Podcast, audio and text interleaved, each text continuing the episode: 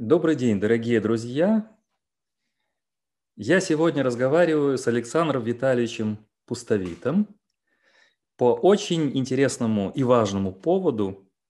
Это третье издание его книги о Пушкине «Пушкин философ».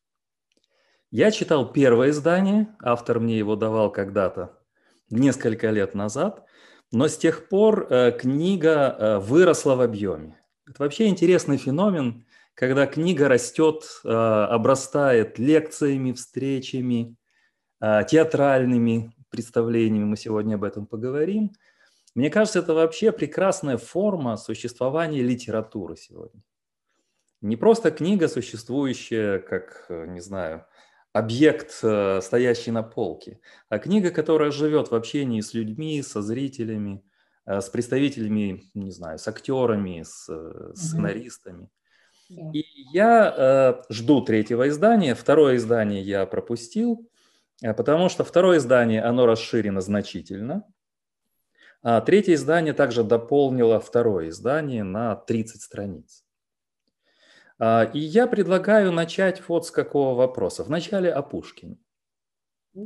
Кстати, в нашем общем фильме, который Владимир Соловьев сделал, как раз вы там в парке Пушкина, я в нем тоже бываю.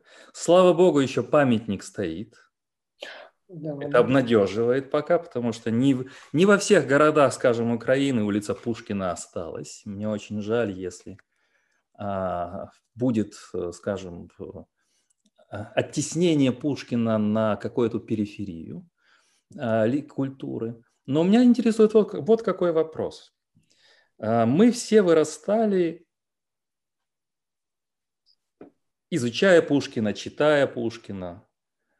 И иногда создается впечатление доступности Пушкина как поэта.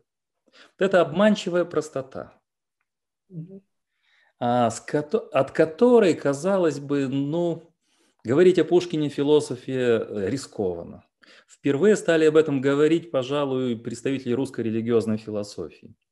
И в начале 90-х даже был издан такой сборник «Пушкин философ», где Франк, Бердяев. Пушкин в русской философской критике. Пушкин, да, совершенно. Это в той рубрике, я вот Томашевского вам когда... И вот в этой серии был издан.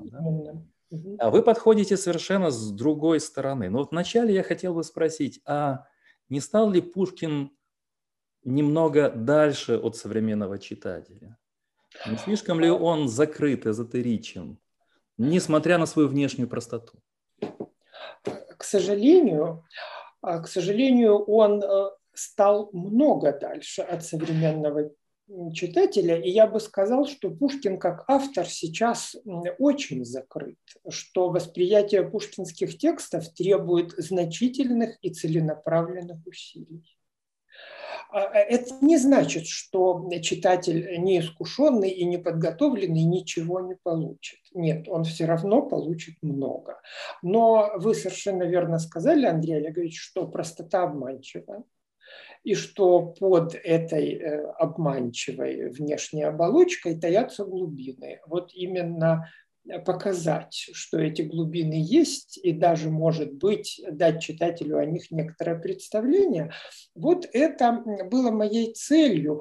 Поэтому книга так и называется «Пушкин и западноевропейская философская традиция». Я боролся с соблазном назвать книгу «Пушкин философ» и поборол этот соблазн, потому что это, ну, мягко говоря, некорректно. Пушкин поэт, все-таки поэт, может быть, мыслитель, но, конечно, не философ. И мне представлялось, вот недавно скончавшийся великий литературовед Сергей Георгиевич Бочаров в одной из своих последних работ писал так: «Пушкин и мировые движения мысли. Эта тема еще не поставлена». И вот мне хотелось ее поставить. По крайней мере, сделать первый шаг. Бочаров обмолвился о проблемах Пушкин и Хайдеггер, например, да? Пушкин и Кант, Пушкин и классическая немецкая философия. Это проблемы скорее обозначенные, чем исследованные. И мне хотелось сделать хотя бы первый шаг на этом пути. Мне представляется, что этот путь многообещающий. И вот мне хотелось пригласить читателя вот в это увлекательное путешествие. Я бы здесь добавил еще, есть очень интересное видео Ольги Седаковой «Мысль Пушкина». Именно. Это работа, которая для меня имела чрезвычайно большое значение, так же, как и то обстоятельство, что Ольга Александровна прочитала книгу в рукописи и ободрила меня, когда еще не было никакой надежды на издание, и я очень сомневался даже в том, имеет ли право на существование такая работа. Вот даже такие у меня были сомнения. Ольга Александровна сказала мне доброе слово и тем много помогла судьбе книги. Ну, интересно, как она вас подбодрила? Что она вам сказала? Она сказала, что ей интересно читать мою рукопись. Вот, и что я спросил, нет ли эпизодов, которые вызывают внутренний протест. И она сказала, что нет. Это правда. Я тоже могу подтвердить, я читал, еще раз говорю, первое издание. Безусловно, книгу читать интересно. Ведь это, хотя книга о Пушкине, но Пушкин является фокусом европейской культуры. В принципе, это могла быть такая же книга о Гёте, например, да, или книга о... Я бы мечтал хотя бы прочитать книгу о Гёте в таком роде, если она существует. Есть биография, изданная в русском переводе в 1988 году, Конради. Это двухтомник его духовной биографии. И это не западно-германский тогда, это еще 1988 год. Тогда она вышла небольшим тиражом. Мне очень нравится эта книга, где Гёте вообще в центре всей европейской культуры и прослеживается, но немножко другой принцип, чем у вас. Там Гёте от юности до зрелости по главным произведениям, встречам, событиям, литературным влияниям представлен вот такой портрет. Но, конечно, ваша книга так симфонично в этом смысле, потому что через Пушкина, да, или его мир читатель сразу получает мир вообще европейской культуры, французской, немецкой, отчасти английской. В этом ценность книги, потому что эта книга позволяет вообще прикоснуться к западной культуре в ее взаимных влияниях и сравнениях, параллелях, сюжетах. Именно. Мне хотелось развернуть тезис Михаила Леоновича Гаспарова, другого великого литературоведа, который сказал, что Пушкин – это конспект европейской культуры для России. Ну, еще короче эту мысль изложил Аполлон Григорьев в этой своей формуле «Пушкин – наше все». Да? Вот если спросить себя, что это значит, звучит очень эффектно, да, Пушкин – это наше все.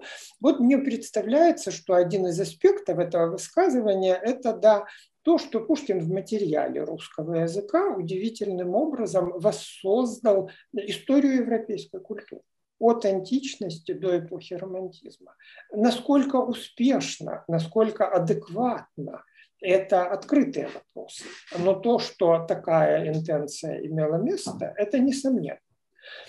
Поэтому вот в самом начале моей книги, в предисловии, я вспоминаю слова Пушкина о Петре Первом в письме к Чаадаеву, что Петр Первый – это «histoire universelle». И говорю, что подобно тому, как о Петре Первом Пушкин думал, что это всемирная история, всеобщая, универсальная, вселенская. Точно так же Пушкин в некотором роде – это мировая литература. Отблеск, некий аспект мировой литературы, я бы сказал, ее главнейшие эпохи, воссозданные в материале русского языка. У нас есть русская античность, антологические стихотворения Пушкина, русское средневековье, пушкинские терцины, подобное, да, прикосновение к миру Данте, да, нечто подобное русскому ренессансу. Пушкин воссоздал образ Дон Жуана, ключевая, ну, эмблематическая, скажем, фигура ренессанса, да, трагедия «Каменный гость». Пушкин занимался, ну, громко сказано, но воссоздал 17 век, и в драматических эскизах, и в трагедии «Скупой рыцарь», ну, наконец, 18 век, Моцарт и Сальери, ведь это 18 век, да. «Капитанская дочка» – это тоже 18 век. Ну и, собственно, романтизм, у него есть романтические поэмы, определенно воплощающие влияние Байрона, величайшего романтического поэта. Редкий случай, когда в творчестве одного человека мы получаем так много. В этой связи интересно вспомнить мысль Рязанова. Да, Василий Рязанов, кажется, он когда-то сказал, что если бы в его власти было построить школьное преподавание литературы, он бы велел школьникам 10 лет читать одного только Пушкина, а потом кого угодно, потому что вкус будет сформирован. Интересная мысль. Не бесспорная, но эффектная. Я себе позволю в стиле описываемой вами сонатной формы, да, некий контр-тему включить. Вот не от себя, а от хора, скажем, критиков. Что бы они нам сказали? И на формулу «Пушкин наше все», «Пушкин как мыслитель». Они сказали бы: посмотрите, да, с одной стороны кажется, что Пушкин – это универсальный гений. Но, во-первых, насколько хорошо он знал литературу, скажем, английскую или немецкую – это большой вопрос. То, что он знал французскую, в какой-то мере, это безусловно, от лицея до зрелого периода. Литературоведы говорят о том, что он очень мало знал Гёте, хотя восхищался Гёте. Он подозрительно относился к немецким философам, о которых вы пишете в своей книге. У него есть недоумение по поводу архивных юношей, которые ведут непонятные, значит, вот, разговоры на тему вот немецкой философии новейшей. Тогда ведь это, нужно сказать, что тогда это новшество, тогда это самая модная философия. Сегодня она для нас классика, тогда это была самая модная. Даже его друзья или его современники не видели в нем мыслителя. Скорее видели в нем такого увлекающегося, уже зрелого юношу, который увлекается то, скажем, декабризмом, то воспеванием царя. Он увлекается западной идеей, то, скажем, славянофил до славянофилов. Это по поводу, скажем, оценки польского восстания.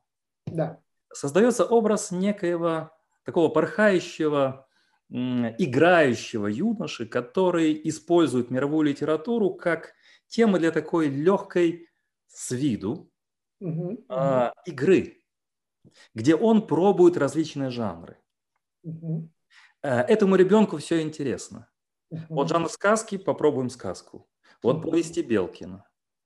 Вот совершенно энигматическая «Пиковая дама», о которой ломают голову, не знаю, там сотни интеллектуалов. А вот стихотворные жанры. Вот попытка быть историком. Ведь нужно сказать, что Пушкин, к сожалению, для нас, человек, который прожил, не дожил до 40 лет, сколько это, 37 полных лет. 37 плюс, да, где-то так. Но это человек, который мог бы, возможно, стать и философом, и мыслителем, потому что мы видим последние годы его интерес к прозе, причем к исследовательской прозе. И читаем, когда мы его, например, 10-й том собрания сочинений, мы видим человека, читателя, который вчитывается в западную литературу, в западную философию. Иногда это рассыпанные несколько предложений, очень точно выхватывающих какое-то явление. Вот от лица этих критиков. Пушкин вот такой юноша, легкомысленный, легко увлекающийся, для которого западная литература – это не лаборатория сотворчества, а некая игра. Что бы вы им ответили? Спасибо, Андрей Олегович. Это великолепно, когда возражения формулируются с такой отчетливостью. Ну, во-первых, я бы процитировал ныне живущего замечательного искусствоведа Александра Клавдиановича Якимовича, который сформулировал удивительную мысль. Он сказал: идеи века, философские интуиции века доходят до большого художника даже в том случае, если он на дух не переносит философские книги. Это в плане возражения тем людям, которые очень любят цитировать знаменитый пассаж из письма Пушкина к Дельвигу насчет того, как он ненавидит и презирает немецкую философию. 1827 год. Но проходит 3 года, и Болдинской осенью Пушкин пишет о том, что необходимо драматическому писателю. И несколько вещей необходимо, и первым номером идет философия. Философия, государственные мысли историка, объективность, никакого предрассудка, любимая мысль и так далее. Но философия на первом месте.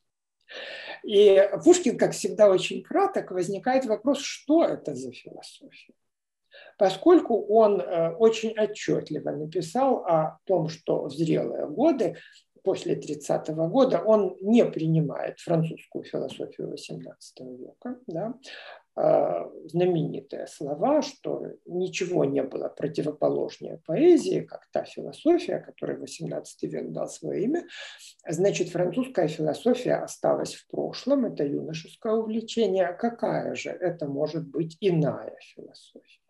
Естественно, предположить, что это может быть философская система, которая в первой трети XIX столетия представляла собой венец и итог философской мысли. Но здесь нужно вспомнить мысль, которую в том эссе Ольги Александровны Седаковой, которую вы назвали, эта мысль фигурирует, и она восходит к Семену Людвиговичу. В том, что мысль поэта выражается в форме его создания. Yeah. То есть Пушкин пишет о Моцарте и Сальери. Пушкин пишет о трагедии маленького человека в Петербурге. Пушкин пишет Евгения Онегина, история юного аристократа. Независимо от тем этих произведений, все они построены в сонатной форме. И если... А я верю большим поэтам, и Ольге Александровне в данном случае тоже верю, что мысль поэта выражается в форме его создания. Таким образом, получается, что да, творческая лаборатория Пушкина имеет прямое соприкосновение с классической немецкой философией через сонатную форму. Таким образом, мои усилия посвящены тому, чтобы доказать, что Моцарт и Сальери, «Медный всадник» – это действительно сонатная форма. И я привожу столько аргументов, сколько могу. И если полагать, что теорема доказана, что эти сочинения действительно написаны в сонатной форме, тогда диалектический склад пушкинского мышления несомненен. Независимо от того, много ли он читал немецких философов или не читал их вовсе. Было ли это результатом изучений или результатом имманентного внутреннего развития? Трудно сказать. Много раз на встречах с читателями, слушателями мне задавали этот вопрос. Откуда Пушкин мог узнать о сонатной форме? Глинка ему рассказывал, или Верстовский, или кто-нибудь еще. Неизвестно. Может быть, кто-то рассказывал, может быть, не рассказывал никто. Есть замечательная старая работа человека по фамилии Фейнберг. Он пишет именно вот обширное исследование о сонатной форме, что сонатная форма – это шедевр, как пишет Фейнберг, логического самораскрытия идеи. Это просто интуиция века. Кто дал понятие о сонатной форме Гайдну, Моцарту и Бетховену? Они сотворили сонатную форму во всем ее философском великолепии. Разве это значит, что они занимались философскими студиями? Конечно, нет. Тем не менее, сонатная форма у них наличествует.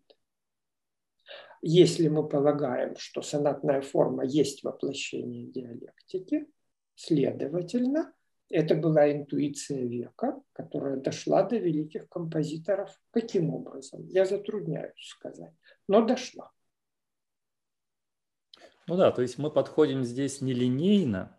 Линейный подход требует от нас источников, ссылок, цитат и ответа на вопрос, кто на кого повлиял. Это ложный подход. Ну, например, если мы диагностируем диалектику у Пушкина, от нас требуют, чтобы мы предъявили цитаты из Гегеля, цитаты из Шеллинга, или, например, вот вы рассуждали о Ларошфуко, да, или почему Пушкин не цитирует Ларошфуко. Это линейный подход. Возможен другой подход, когда эпоха порождает родственные явления. Причем эти родственные явления, вы это хорошо подчеркнули в одной из своих бесед, проявляются в разных формах. В математике, в физике, в музыке, в философии, в поэзии и в форме романа. И тогда мы говорим о раскрытии некой базовой интуиции, которую порождает век. А гений этого века, если говорить так громко, вот эту интуицию по-своему артикулируют, выражают, развивают в том или ином жанровом решении, да, или в том или ином воплощении. В этом плане замечательный музыковед, забыл сейчас фамилию, пишет о музыкальной форме фуги и сонаты.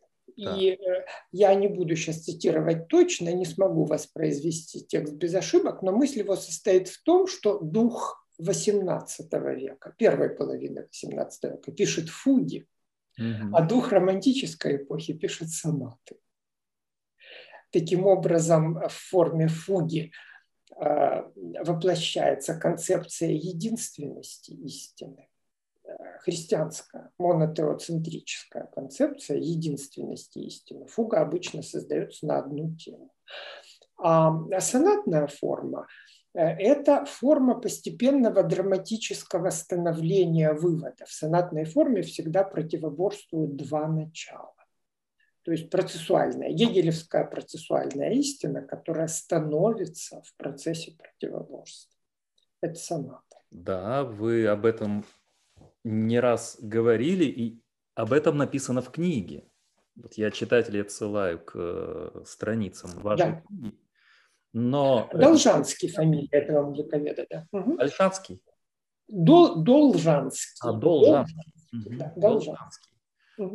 Мы могли бы, я здесь не историк-универсал, историк культуры, это было бы интересно исследовать, что, зачем, в какой последовательности рождалось, потому что действительно французская революция, наполеоновские войны, выход наций на историческую сцену и столкновение старого с новым, возможно, порождает почву, над которой рождается и сонатная форма, и вот это отрицание, жало отрицания, которое в диалектике Гегеля содержится.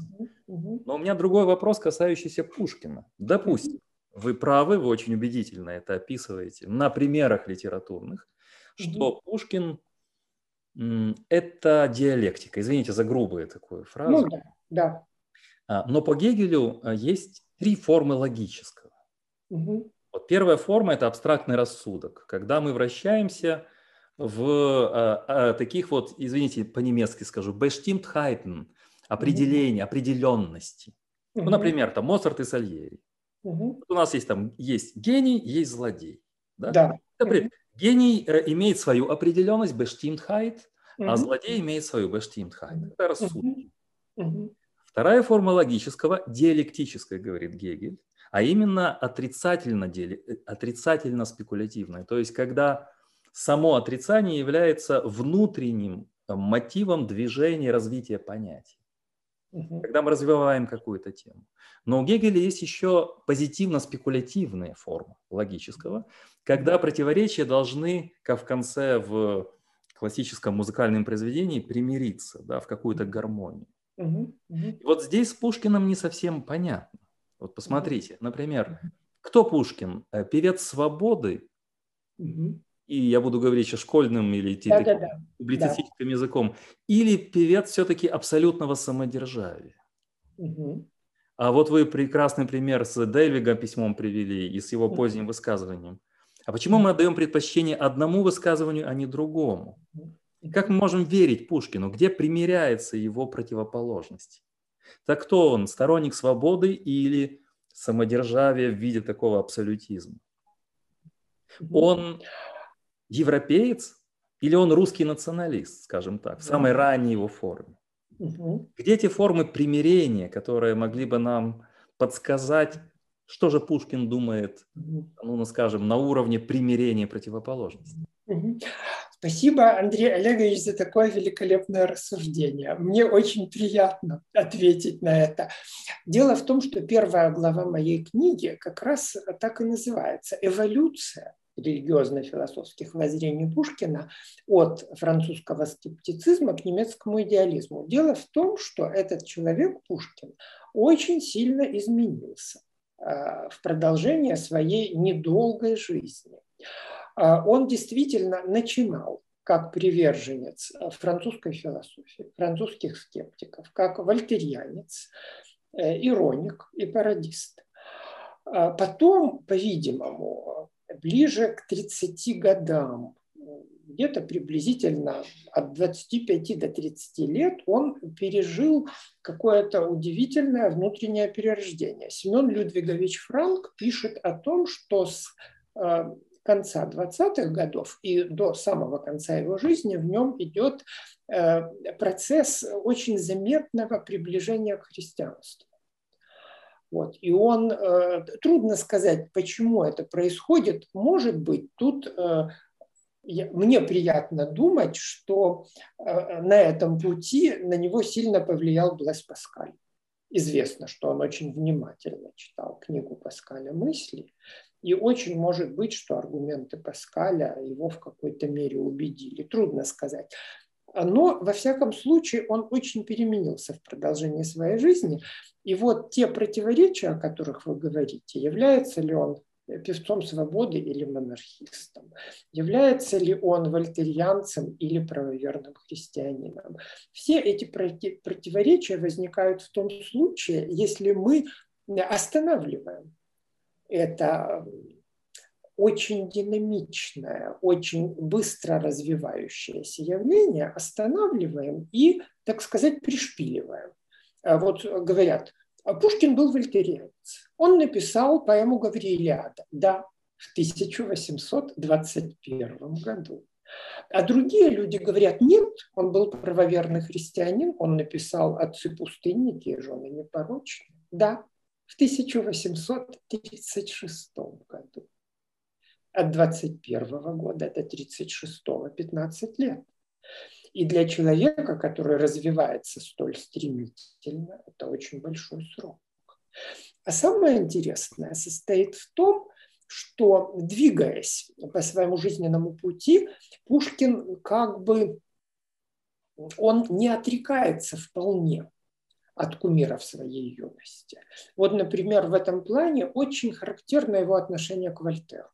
В юности это безоглядное восхищение. Вот просто Вольтер – кумир, да? Он переводит станции из Вольтера «Ты мне велишь пылать душой». Он хочет переводить орлеанскую девственницу. Он называет орлеанскую девственницу «Святая Библия Харит», дарит ее друзьям, которые отправляются в путешествие. В общем, безоглядное восхищение. Но в поздних текстах совершенно иное отношение. Совершенно иное отношение. То есть, признавая величие Вольтера литератора, первый поэт своего времени, он совершенно отстраняется от философии. Он называет орлеанскую девственницу отвратительным произведением. Очень критически отзывается об этом тексте, который в юности восхищался. То есть Пушкин очень сильно эволюционирует и к концу жизни совершенно отказывается от того, что замечательный литературовед Эткинд называет метафизическими абсолютами. Вот в духе классицизма, в духе французских 17 и 18 века он пользуется философскими терминами только в юности. Свобода с большой буквы, вольность с большой буквы, любовь с большой буквы. Потом, взрослее и умнее, он понимает, что это очень сложное, неоднозначное, многоаспектное понятие. Что свобода – это и чистая богиня, один из лозунгов французской революции, и вместе с тем, что свобода во многих своих аспектах может привести к гильотине. К 1993 году, ужасом террора, который тоже имел место в ходе Французской революции. Никто же не предполагал, что движение, которое начиналось под лозунгом «Свобода, равенство, братство», каких-нибудь 3-4 года спустя приведет к тому, что во Франции не хватит живых палачей. Зачем установили гильотину на Гревской площади? Потому что палачи не справлялись. Человек, даже самый сильный, не может отрубить бесконечное количество голов. Только не так уж много. А смертных приговоров было столько, что понадобился механизм. И это результат движения, которое начиналось под лозунгом свободы. Поэтому в одном из текстов Пушкин верно пишет: «Свободы буря подымалась». То есть свобода – это чистая богиня в одном аспекте, но в другом аспекте это буря, губительная, катастрофическая. И чем старше он становится, тем глубже он понимает всю сложность этих проблем и, я бы сказал, необходимость их рассматривать не метафизически, не в остановленных терминах, вот то, что Эткинд называл метафизические абсолюты, но именно процессуально, как некие сущности, которые могут менять свое содержание во времени. Да, здесь мы предостерегаем читателей Пушкина, потенциальных, и вашей книги от того, чтобы быстро и опрометчиво приписывать Пушкину какие-то характеристики. Это, кстати, школьная программа всегда этим страдала, потому что Пушкин оказывался для разных периодов истории Российской империи, Советского Союза или постсоветского пространства тем или иным угодным или неугодным образом. Ну, например, можно было его изобразить другом декабристов и... И это делалось. Да, и дело, мы знаем с вами, конечно. Вот я живу здесь, Пушкин бывал, где тайное общество собиралось на улице Грушевского, да? Да. Кстати, дом в ужасном состоянии, к сожалению, да. Ужасном, да. Так вот, возвращаясь, да, Пушкин революционер, может быть, но с другой стороны мы можем видеть в Пушкина антиреволюционера. Безусловно. Мы можем подобрать тексты, я уже не говорю там о русском бунте, бессмысленном, беспощадном, его исследование пугачевщины и так далее, как антиреволюционер. Вне всякого сомнения, и самое удивительное, что это много раз делалось. 50 лет тому назад, когда я был школьником, я прекрасно помню, что нам преподавали Пушкина как атеиста, вольтерианца, борца с правительством и революционера. Совсем недавно, в конце прошедшего тысячелетия, в 1999 году, к 200-летию со дня рождения, в России вышло много работ, которые трактуют Пушкина как ортодоксального христианина, хранителя и государственника. И да, действительно, можно подобрать тексты, цитаты и к первой точке зрения, и ко второй. Но я должен предостеречь потенциального читателя от этого подхода. Очень опасно вырывать пушкинские слова из контекста. И вот самый вопиющий хрестоматийный пример – это знаменитая цитата из Моцарта и Сальери, да? «Гений и злодейство – две вещи несовместные». Обычно цитируется это с утвердительной интонацией, с точкой в конце. «Гений и злодейство – две вещи несовместные». Между тем, в трагедии Пушкина оба раза она звучит вопросительно. Первый раз ее произносит Моцарт. «Гений и злодейство – две вещи несовместные». Не правда ли? Вопросительный знак. Второй раз ее произносит Сальери в самом конце и с отрицательной интонацией. Он говорит: «Гений и злодейство – две вещи несовместные, неправда». Восклицательный знак. То есть в трагедии два действующих лица, одинаково важных. И для одного из этих действующих лиц, для Моцарта, это истина, для второго – нет. И замечу, что сам Пушкин в 1830 году никак не мог думать, что гений и злодейство – две вещи несовместные. Вот, кстати, экземпляр третьего издания. Ага, очень хорошо. Вот он есть. Да. Хочу обратить внимание, настолько эстетически сделана обложка. Да, очень красиво. Алексей Чекаль, замечательный каллиграф, потрудился у художника, автора обложки. Так вот, я хотел сказать, что сам Пушкин в 1830 году никак не мог думать, что гений и злодейство – две вещи несовместные, просто исходя из его словоупотребления. Он применяет определение «гений» к Наполеону и к Петру Первому. Но кто же не помнит, что Наполеон залил всю Европу кровью, а Петр Первый казнил собственного сына. И вот этих людей Пушкин называет гением. Таким образом, мы обязаны сделать вывод, что для него самого эта сентенция никак не могла быть неоспоримой истиной. Это к вопросу об опасности цитирования, вырывания из контекста. Кроме того, давно известно, что у Пушкина вот много противоречий. В одном месте он пишет: «Вольность и покой, замена счастью». Онегин говорит, да, я думал, вольность и покой, замена счастью, боже мой, как я ошибся, как наказан. А в другом месте он пишет: на свете счастья нет, но есть покой и воля. Да. Это очень похоже на кантовский антиномизм. Я в моей книге посвящаю целую главу этому вопросу о том, что пушкинский антиномизм, по крайней мере для меня, очень похож на кантовский антиномизм. И опять же, не стоит безоглядно цитировать, вырывая из контекста. У меня в связи с этим два комментария. Угу. Один небольшой, детальный, а другой более глубокий. Угу. Первый связан с гением и злодейством, примеры Петр I, Наполеон. Я тоже очень поздно обратил внимание на то, что образ Наполеона неоднозначен, когда он читает в лицее, да, перед Державиным, вот, когда идут вот, рать и так далее. Все однозначно, это узурпатор, это злодей. Да. Но на смерть Наполеона, это еще молодой Пушкин. Это угас великий человек. Да, именно. Великий человек. Совершенно верно. А потом, еще более поздно. В 30-м году Болдинской осенью пишет стихотворение «Герой». Это самое интересное, я совсем недавно заметил, что это не последнее его слово. Мне казалось, что последнее. Да, что вы говорите? Поделитесь. Да, а вот не последнее, с удовольствием расскажу.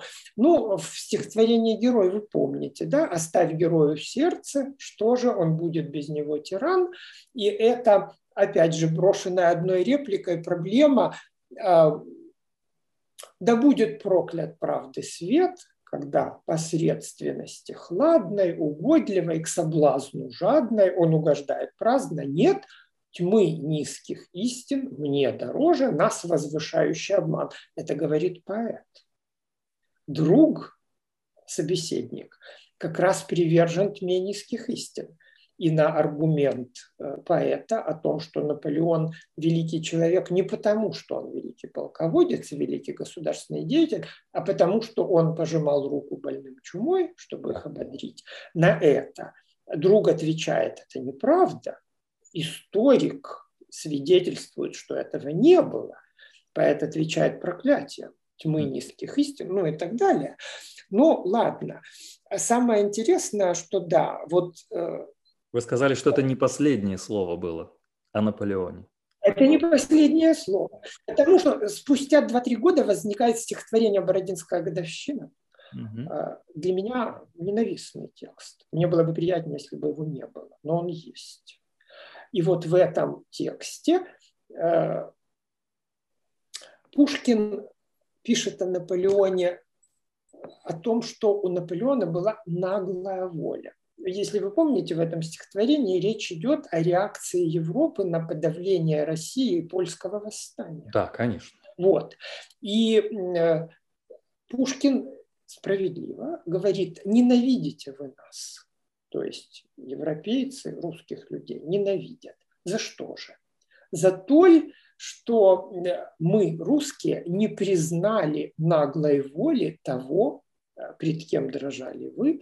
Не за то ли вы нас ненавидите, что мы, русские, повалили в бездну тяготеющий над царствами кумир? имеется в виду Наполеон. То есть вот удивительное дело. Лучше бы я этого не заметил. Это мое открытие посеяло во мне смятение. До этого мне казалось, что линия достаточно ясна. Да, в юности он судит о Наполеоне. Вот ужас мира, стыд природы, узурпатор, злодей и так далее, понятно. Но потом он смотрит на вещи более объективно. Вы верно процитировали, вот великий человек, да, и гений, и все прочее. И мне казалось, что это последнее слово. Но вот это стихотворение Бородинского, «Клеветникам России», мне бы хотелось думать, что оно было написано под сильным правительственным давлением, что это не искренний текст. Мне так было бы легче. Но если это текст искренний, тогда я в полном затруднении. Получается, что да, человек покривил душой. Давайте разберем. Это интересно. Мы сбросим ссылочку, пусть еще раз перечитаем стихотворение. Что в нем вижу я, например? Ну, во-первых, это полемический задор. Ну, конечно. Этот полемический задор по законам жанра предполагает сильные... перегибы. Перегибы и сильные слова, сильные фразы. Да. И здесь Пушкин, мне кажется, также не так прост. Потому что он описывает Наполеона в терминах, в которых его Наполеона описывали европейские владыки. Это как бы, может быть, от его лица предикаты философские Наполеона, но может быть и нет. Поскольку, ну, в данном случае, конечно, здесь позиция Пушкина не совсем понятна. Но я понимаю, полемически очень простая фигура. Вот вы ненавидите Россию, Россия была единственной силой, которая спасла Европу от тирана. Именно. Спасла Европу от тирана, которого в другом случае он называет великим человеком. Великим человеком. Вот в самом деле это очень острая проблема, подлинно диалектическая. Да, Наполеон залил Европу кровью. Это безусловно. И очень легко понять людей, немцев, итальянцев, испанцев в особенности, которые считают Наполеона злодеем и извергом. Вполне можно. Но, с другой стороны, историк Тарле, серьезный ученый, пишет, Наполеон нанес феодализму такие сокрушительные удары, после которых феодализм уже не оправился. Если мы будем считать, что продвижение Европы от феодализма к капитализму – это хорошо, я, кстати, задавал этот ужасный вопрос моим студентам. Я говорю, как вы думаете, французская революция, продвижение Европы от феодализма к капитализму, это хорошо, это прогресс? За это человека надо похвалить? Они говорят, конечно. Я говорю, почему? Ну, грубо говоря, феодализм – это общество, где все решает рождение. Кто твои родители? Если ты герцог, все хорошо. Если ты крестьянин, многие дороги тебе закрыты. Капитализм – это общество, где все решают деньги. Движение от общества, где все решает рождение, к обществу, где все решает деньги. Это хорошо, это достойно. Они говорят, конечно. Я говорю, почему? Они говорят, ну это же ясно. С родителями ничего не поделаешь. Как родился, так и родился. А деньги заработать можно. Если с этим согласиться, тогда Наполеон действительно великий человек, сделавший шаг на этом пути, движение по которому мы только что признали благом. Если же нет, если мы согласимся с тем, что общество феодальное, монархическое в каких-то отношениях лучше, тогда Наполеон однозначно злодей. Я бы немножко еще, боясь пережать, очень уже интересный сюжет пошел, да? Все-таки рассматривал в контексте немножко эпохи. Я тут, безусловно, на стороне Наполеона, но не потому, что он разрушил феодализм. Вот возьмем Гёте. Вот линия Гёте абсолютно прямая. Гёте не лавировал, не менял точку зрения на Наполеона. Для него он всегда великий человек. И более того, когда было модно Наполеона проклинать, как мы знаем, он не снимал орден почетного легиона. Он пишет, публикует свои воспоминания, этот знаменитый разговор с Наполеоном. И более того, я часто об этом упоминаю, он скептически в разговорах с Эккерманом отзывается об этом новом немецком национализме, то есть немец Гёте, фактически гений немецкой литературы, не воспринимает вот эту вот дешевую немецкость в его глазах. И делает Гёте честь. Это делает Гёте честь, он прямой человек, он сторонник Наполеона и всегда им оставался. По-моему, то же самое относится и к Гегелю. Гегель, безусловно. Если читать письма Гегеля, я это отслеживал. Вот начиная от его встречи в Йене, вот мировая душа на коне. Я видел, как в город въехал мировой дух на белом коне. До его писем, когда Наполеона теснят, 13-й год, 14-й год, смерть Наполеона. И в письмах Гегеля сочувствие, более того, там прекрасный фрагмент, его покровителю, сейчас не вспомню имя, где он пишет о том, что здесь толпа взяла свою силу над гением. Как в греческой трагедии, когда герой пал, да, низвержен, остается хор. Вот эта толпа, как хор греческой трагедии, продолжает еще что-то петь, указывая на этого человека, но... Гегель не был бы Гегелем и диалектиком, если бы не сказал, но гений, потому и гений трагедии, герой, потому герой, он не... То, что он пал, это его рук дело тоже. Он держал нити в своих руках, то есть это не власть толпы над гением, а это гений позволил. У него был такой пассаж очень интересный. Поэтому Гегель, да, он остается, хотя он сторонник свободы, французской революции и так далее. Но я бы еще добавил завершение этого сюжета. Может быть, мы когда-то его разберем. Очень интересный сюжет. Очень интересный. Очень современный, я бы сказал. Очень современный, но мы упустили еще один момент, чтобы был такой синтез. Именно тот момент, что, во-первых, Пушкин, это то, чего не хватало многим литературам, более молодым, все-таки это дворянская поэзия, это аристократическая поэзия. Вне всякого сомнения. Достаточно читать его замечания по поводу разночинцев, и мы сразу увидим, что Пушкин здесь не так уж толерантен и политкорректен, как это хотелось бы 21 веку. Это вне всякого сомнения. Ну, как это...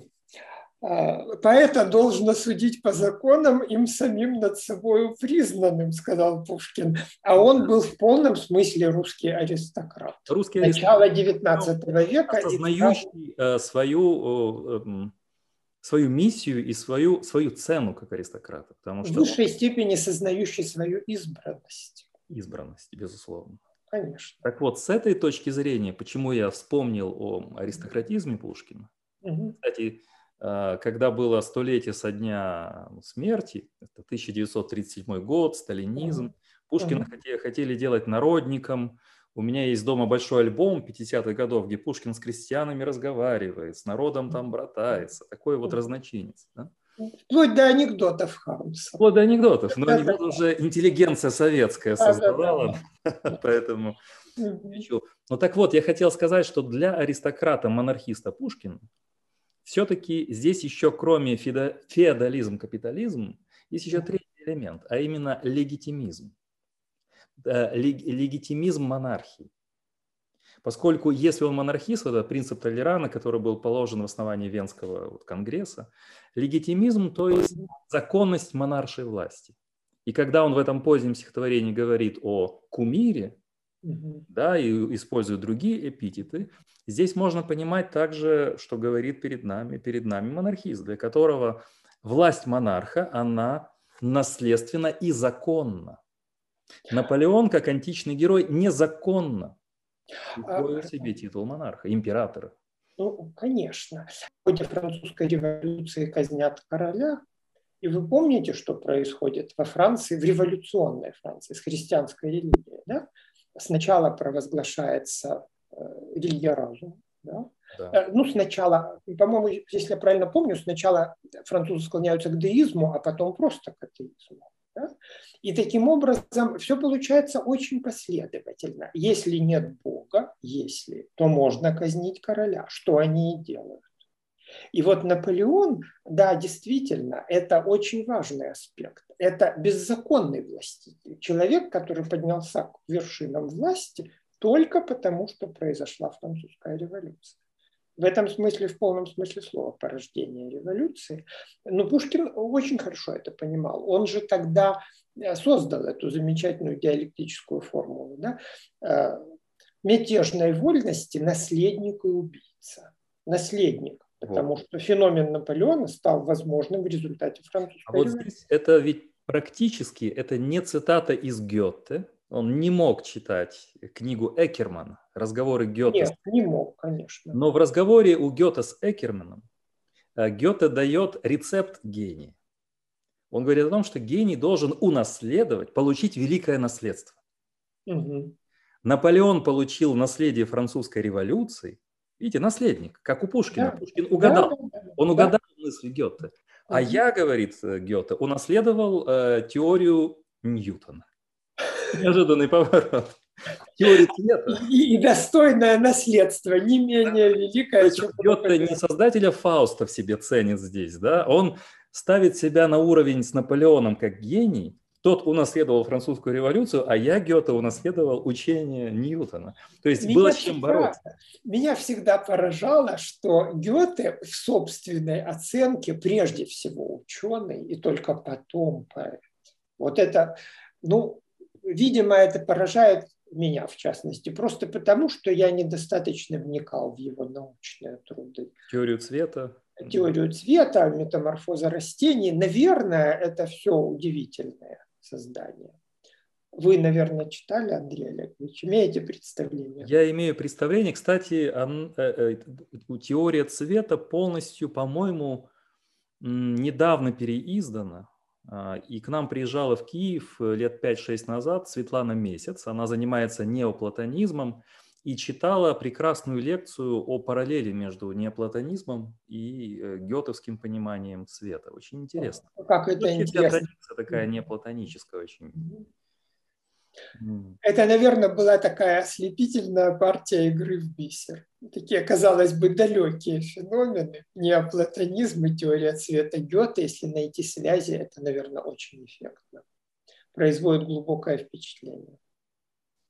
Да, такие связи хороши. Кстати, ваша книга – это очень удачная попытка выстраивания таких переплетений, связей и диалогов. А я позволил себе поставить эпиграфом эти слова Гёте. «Много прекрасного существует в мире разрозненно, и это задача нашего духа – обнаруживать связи». Мне хотелось обнаруживать эти связи. А что касается отношения к Наполеону, то удивительную параллель к отношению Пушкина и Гёте составляет отношение Бетховена.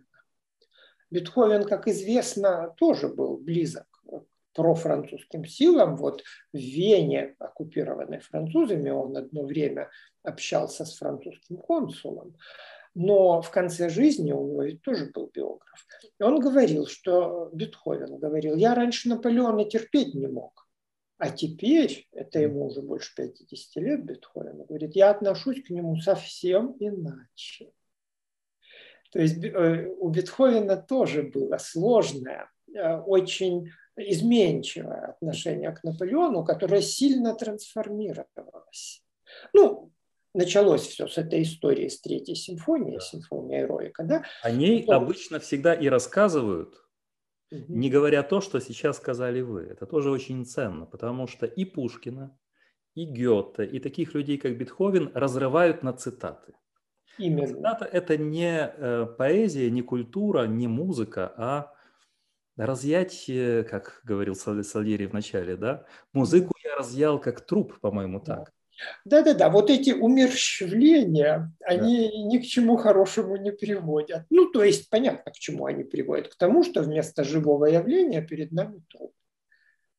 Набор цитат, из которых обычно человек, скажем, средней школы образования выносит вот этот набор цитат. Я хотел бы перейти к завершающей части нашей беседы. Вы сейчас, вспомнив свой эпиграф из Гёте, как раз подвели меня к следующему и комментарию, и вопросу. Ведь действительно, если мы должны не вырывать из контекста то или иное стихотворение, то или иное письмо, или прозаическое произведение, желательно брать автора в целости. Конечно.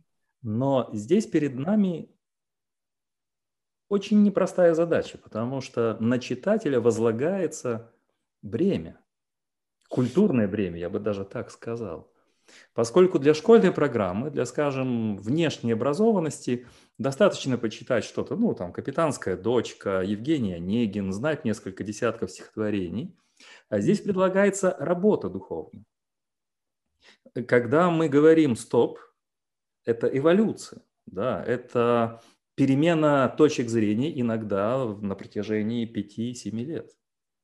Да, именно. Вот и возникает важный вопрос, методологический, я сказал по таким скучным словам, методологии.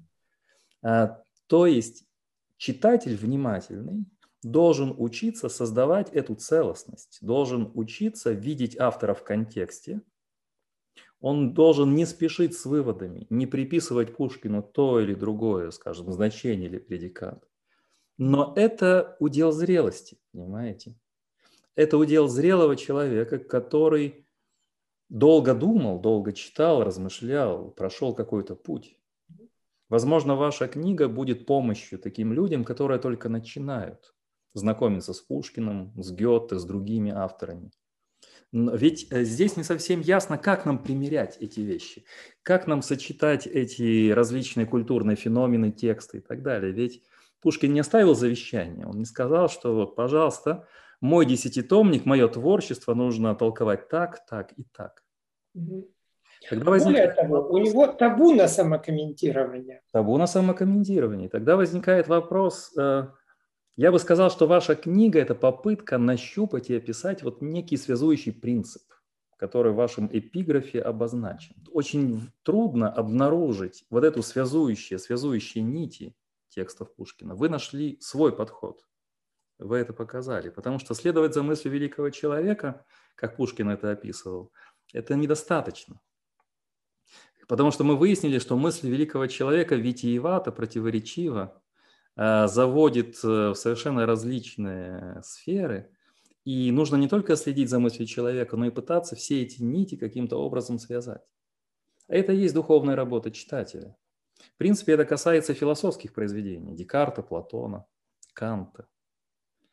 И мне кажется, что эта книга может помочь начинающим читателям, зрелым читателям выработать вот такой спокойный, зрелый, внимательный подход к Пушкину.